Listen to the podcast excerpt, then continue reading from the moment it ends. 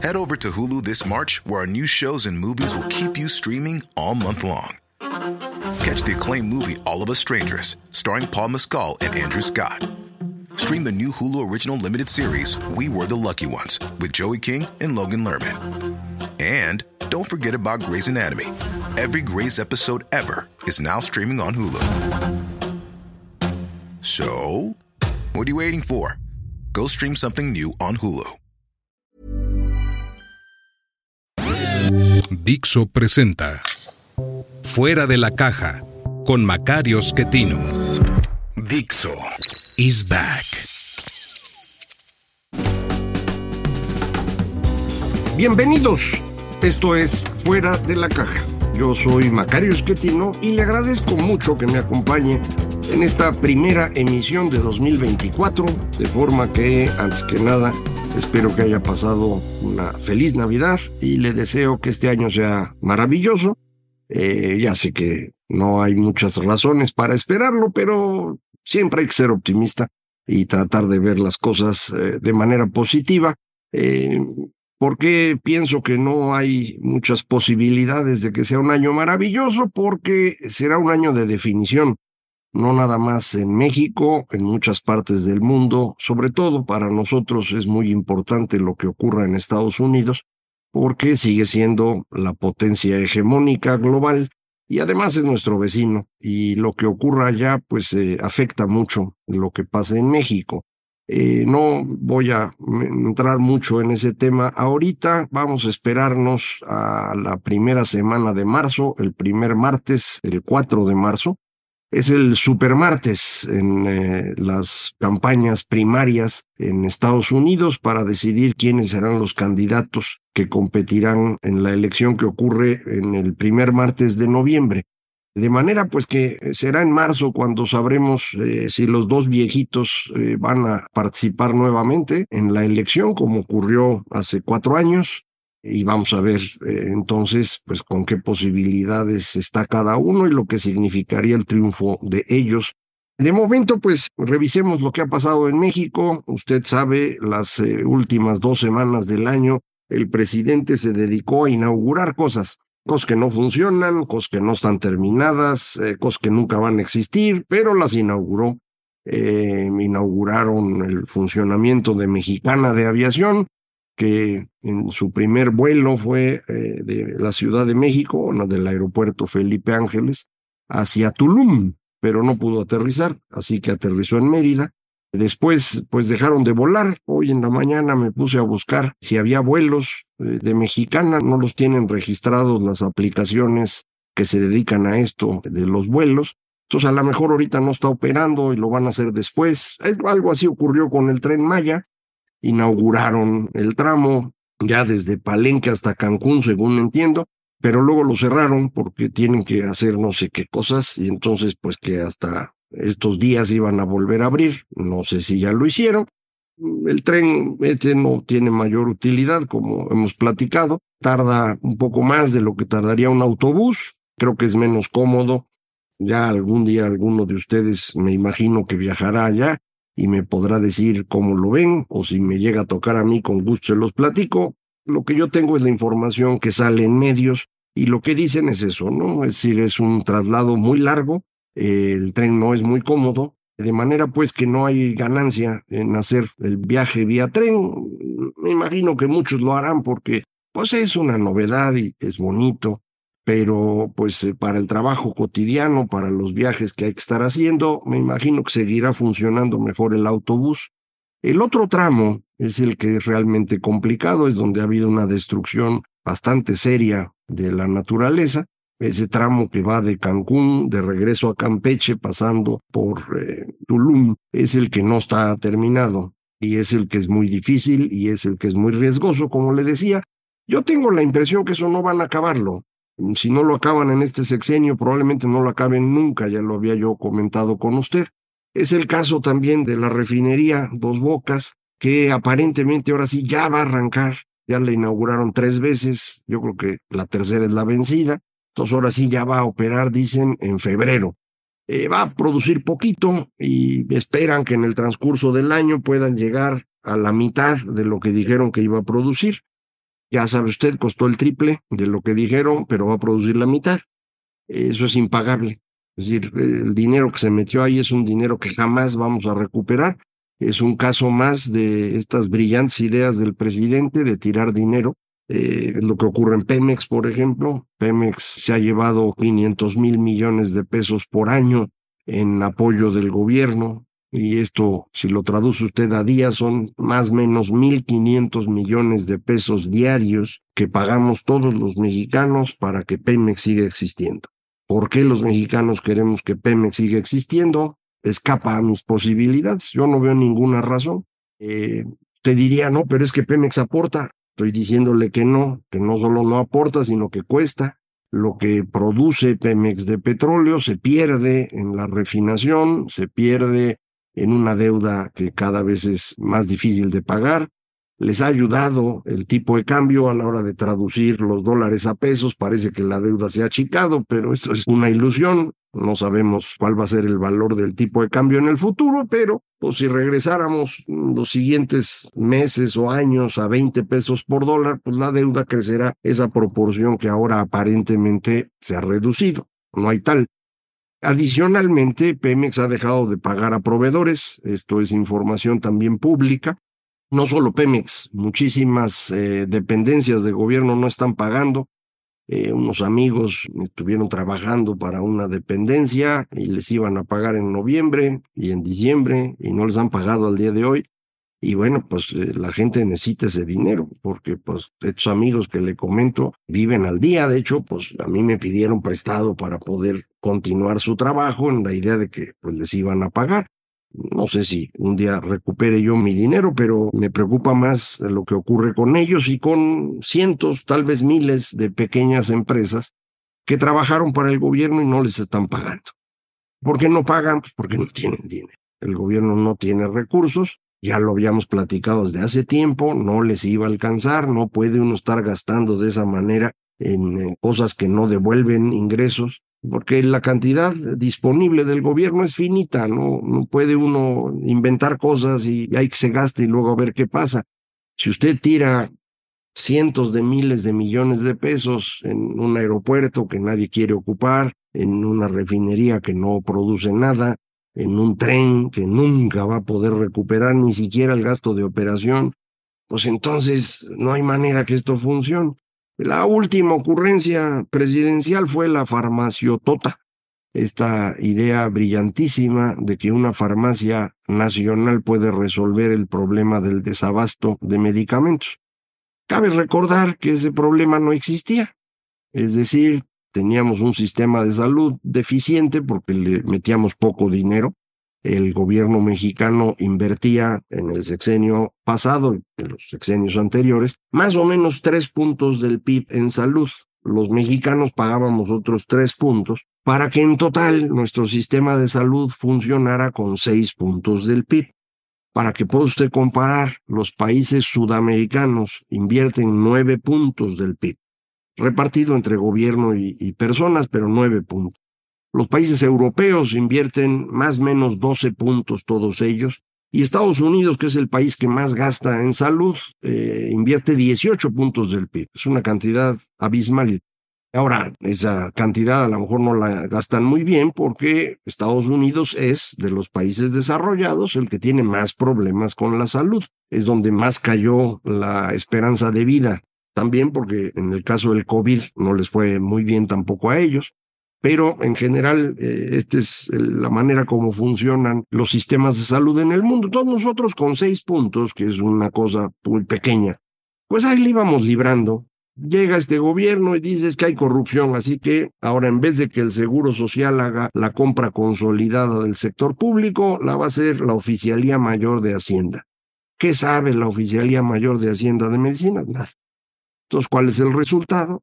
Pues que no pudieron comprar no les dio el tiempo, no pudieron hacer las cosas, cancelaron a empresas muy grandes que se dedican a la distribución de medicamentos, empresas especializadas, porque usted recordará, lo dijo el presidente, esto es como repartir papitas y, refrescos.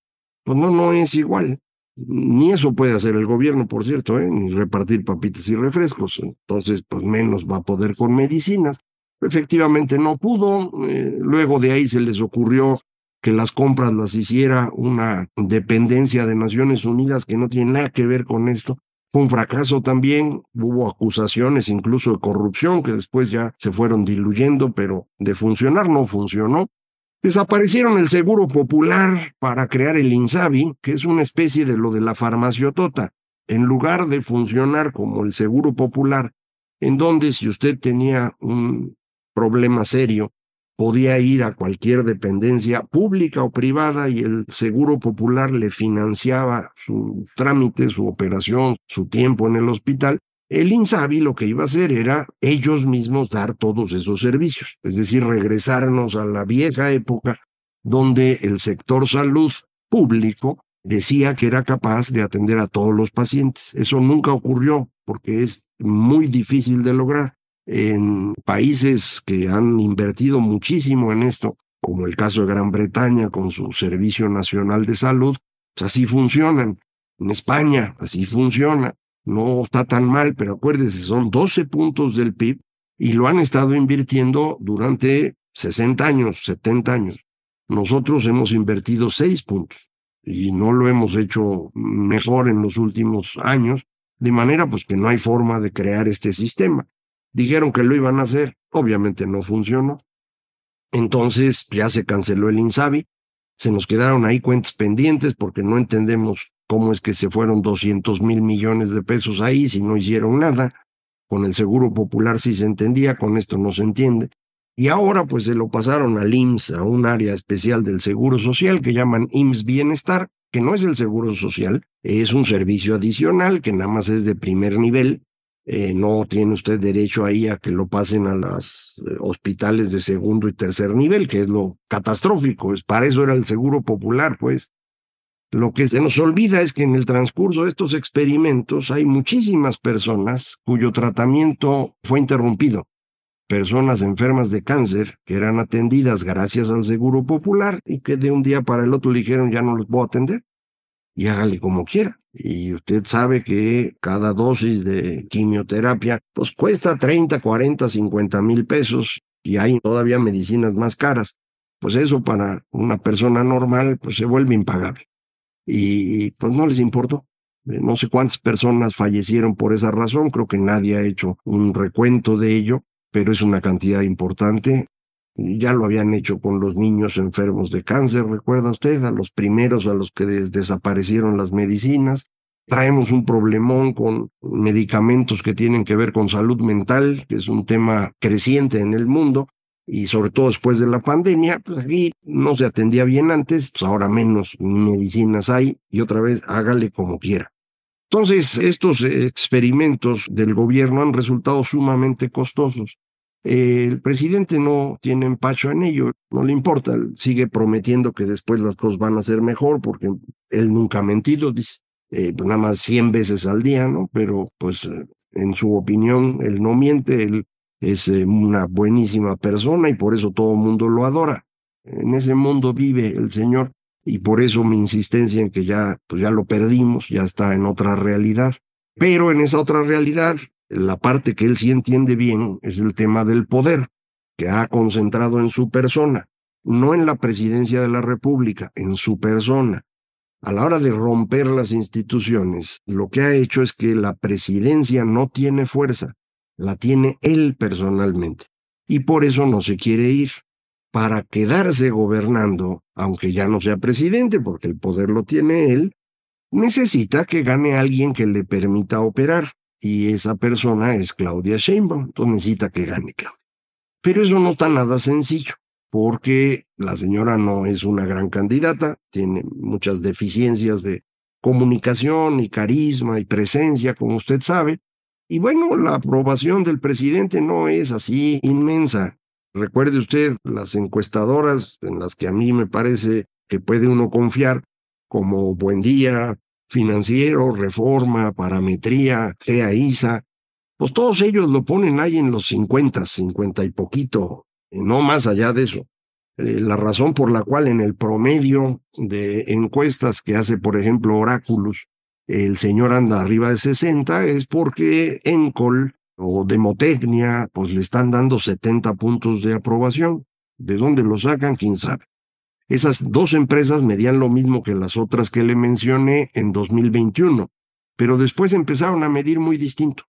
¿Cómo es que se fue separando esta medición? No lo sé. Estas empresas, Encol, Demotecnia y similares, son las que le dan a la señora Sheinbaum 60 puntos de ventaja. No sé otra vez cómo miden. Las otras dicen, pues la señora Sheinbaum trae una ventaja de 10, 15, 20 puntos. Por ahí anda. Los otros de 50 y 60, yo no sé, insisto, de dónde lo sacaron. ¿Por qué esta diferencia? Pues ya lo hemos platicado mucho tiene que ver con una campaña de la señora Xochitl Galvez muy chica, apenas empezó en septiembre a ser más o menos conocida, y ha sido atacada durísimo desde la mañanera, que se reproduce en todos los medios de comunicación, medios de comunicación que además le dan espacio a la señora Claudia Sheinbaum, pero no a Xochitl Galvez. Se reproduce también esto en comentarios de mis colegas que critican con toda claridad lo que está haciendo Xochitl, porque lo que debería hacer es lo que ellos creen. Ellos están en todo su derecho de hacerlo, pero pues esto va abonando a lo que quiere el presidente. ¿Qué quiere el presidente? Que nadie vaya a votar. La única forma que tiene de que gane Claudia es que la participación el 2 de junio pues te haya en el 50%. En ese 50%, los votos que tiene la señora Sheinbaum, más menos, pues le alcanzan para ganar. Y a lo mejor por 10 o por 20 puntos, ¿eh? Pero si en lugar de 50% del padrón va a votar el 2 de junio el 65% del padrón, entonces ¿quién va a traer 10 puntos de ventaja es Xochitl? De eso depende todo. Entonces el presidente quiere convencer a los mexicanos de que no vale la pena votar porque ya está resuelto el asunto. Va a ganar Claudia porque yo digo, y yo nunca me equivoco, eso dice el presidente. Entonces si, si la gente le cree y no vota, pues eso pasará. ¿Qué necesitamos hacer entonces de aquí al 2 de junio? Pues necesitamos que la gente vaya a votar. ¿Por qué necesitamos que vaya a votar? Pues para que opine, para que decida la gente, no para que decida López. Si van pocos, pues el que decide es López. Si van muchos, deciden esos muchos. ¿Qué van a decidir esos muchos? Lo que ellos consideren conveniente. A mí me parece, por muchas razones, que es preferible terminar ya el experimento de Morena. Lo he documentado de todas las maneras que he podido. No hay nada que le haya funcionado al presidente. Las dos cosas que celebran muchísimo, el superpeso y el salario mínimo, pues eh, el superpeso nos cuesta mil millones de pesos diarios. ¿De dónde sale esta cuenta? Pues de que necesitamos una tasa de interés muy alta para mantener el dinero aquí. Esa tasa de interés alta implica que el gobierno tiene que pagar mucho más de lo que pagaría en condiciones de una tasa de interés más razonable, de manera que yo estimo que por ahí del 25-30% del costo financiero que está pagando el gobierno se debe a la política del Banco de México de mantener la inflación controlada vía un tipo de cambio bajo. Entonces, mil millones de pesos ahí, mil quinientos millones de pesos en Pemex, dos mil quinientos millones de pesos diarios, estamos tirando a la basura para defender el superpeso y a Pemex. Por el lado del salario mínimo ha aumentado un montón, pues sí, cuando empiezan los aumentos, nadie ganaba un salario mínimo. Conforme va creciendo, pues poco a poco van agarrando a los que ganaban menos y los suben tantito y todo. El salario promedio de los trabajadores formales en México durante este sexenio ha crecido cada año medio punto porcentual. Es todo el crecimiento. Medido en términos reales, es decir, contra lo que la gente compra. Es decir, alimentos fundamentalmente. Si en lugar de medir con alimentos medimos con lo que se llama inflación subyacente, el crecimiento es un poco mayor, pero aún así es inferior al que se tuvo con Peña Nieto, con eh, tal nivel de Calderón, más menos. No hay nada excepcional. Esos aumentos al salario mínimo no han beneficiado al promedio de los trabajadores. Algunos de abajo sí, eso lo han pagado los que ganaban más. En el general, en el promedio, la gente no resultó beneficiada con esto. Y todo lo demás, insisto, pues no le funciona. Últimamente han estado llegando aquí a escucharme muchas personas que no están de acuerdo conmigo, que creen que el presidente es maravilloso, que se enojan porque yo no encuentro nada bueno en lo que ha hecho. No es novedad, ¿no? Qué bueno que vienen, ojalá de veras vean los videos. A ver si poco a poco van entendiendo mejor las cosas. Los insultos, ya saben, pues son bastante irrelevantes. El trabajo que me toca a mí hacer es ayudar a todos ustedes a tomar las mejores decisiones. Pero los que deciden son ustedes. Muchísimas gracias. Esto fue Fuera de la.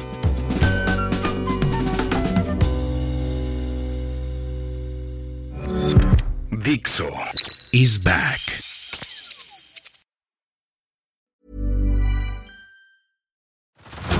Head over to Hulu this March, where our new shows and movies will keep you streaming all month long. Catch the acclaimed movie All of Us Strangers, starring Paul Mescal and Andrew Scott. Stream the new Hulu original limited series We Were the Lucky Ones with Joey King and Logan Lerman. And don't forget about Grey's Anatomy. Every Grey's episode ever is now streaming on Hulu. So, what are you waiting for? Go stream something new on Hulu.